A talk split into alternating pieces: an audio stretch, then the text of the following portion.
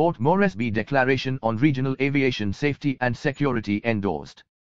The Pacific region faces challenges building and maintaining a safe, secure, resilient, reliable, efficient, environmentally sustainable, and economically viable civil aviation system. These include compliance with the International Civil Aviation Organization's ICAO standards and the Convention on International Civil Aviation, increasing Pacific aviation connectivity and internationally sustainable funding mechanisms, and having regard to the serious impact of COVID-19 on aviation and the Pacific's social and economic recovery. Ministers responsible for civil aviation and senior aviation officials from 14 Pacific Islands states convened virtually this week to endorse the Port Moresby Declaration formalizing their shared commitments to progressing important Pacific regional aviation matters through a new enhanced collaboration framework. The Regional Aviation Ministers meeting, RUMMA, hosted by the Papua New Guinea government on Wednesday, 30th June, resulted in Pacific Forum member states endorsed the Port Moresby Declaration on Aviation Safety and Security.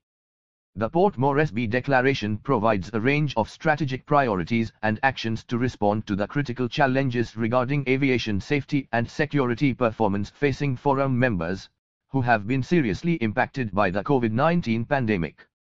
The ministerial meeting was the first such high-level regional aviation meeting since the initiation of the Pacific Civil Aviation Safety and Security Treaty, PICAST, in 2004.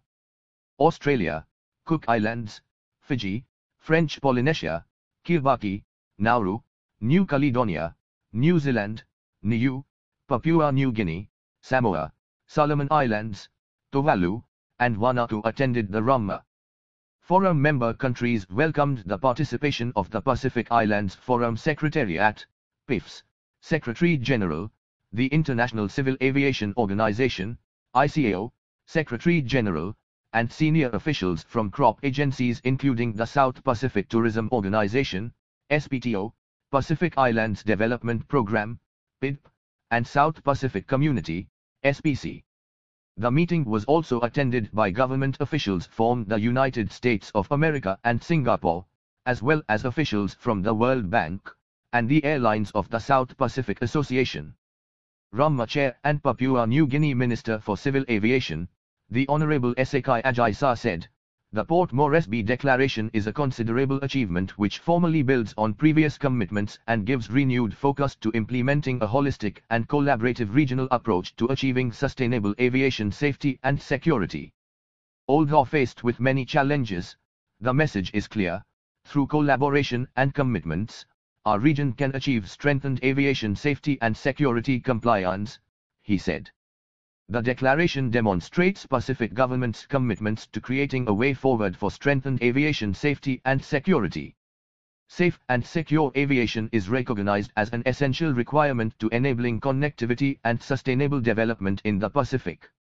Secretary General of the PIFS, Mr. Henry Puna said, we need to shift our thinking and our approach from business as usual, and start to explore new and innovative approaches to create a more safe, secure and sustainable aviation sector for our region, and one which promotes the spirit of the Blue Pacific while respecting national jurisdictions and development aspirations.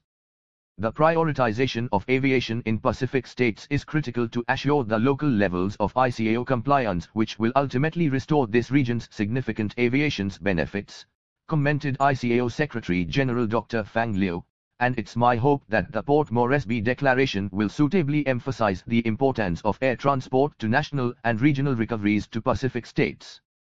Another significant milestone was achieved with the endorsement of the framework for aviation in the Pacific which will enhance regional collaboration through the development of a 10-year Pacific Regional Aviation Strategy. The strategy will create a pathway to the long-term safe and sustainable development of the aviation system to deliver the vision for a harmonized, collaborative and connected Pacific aviation system that supports safe, secure, and sustainable aviation in all Pacific states.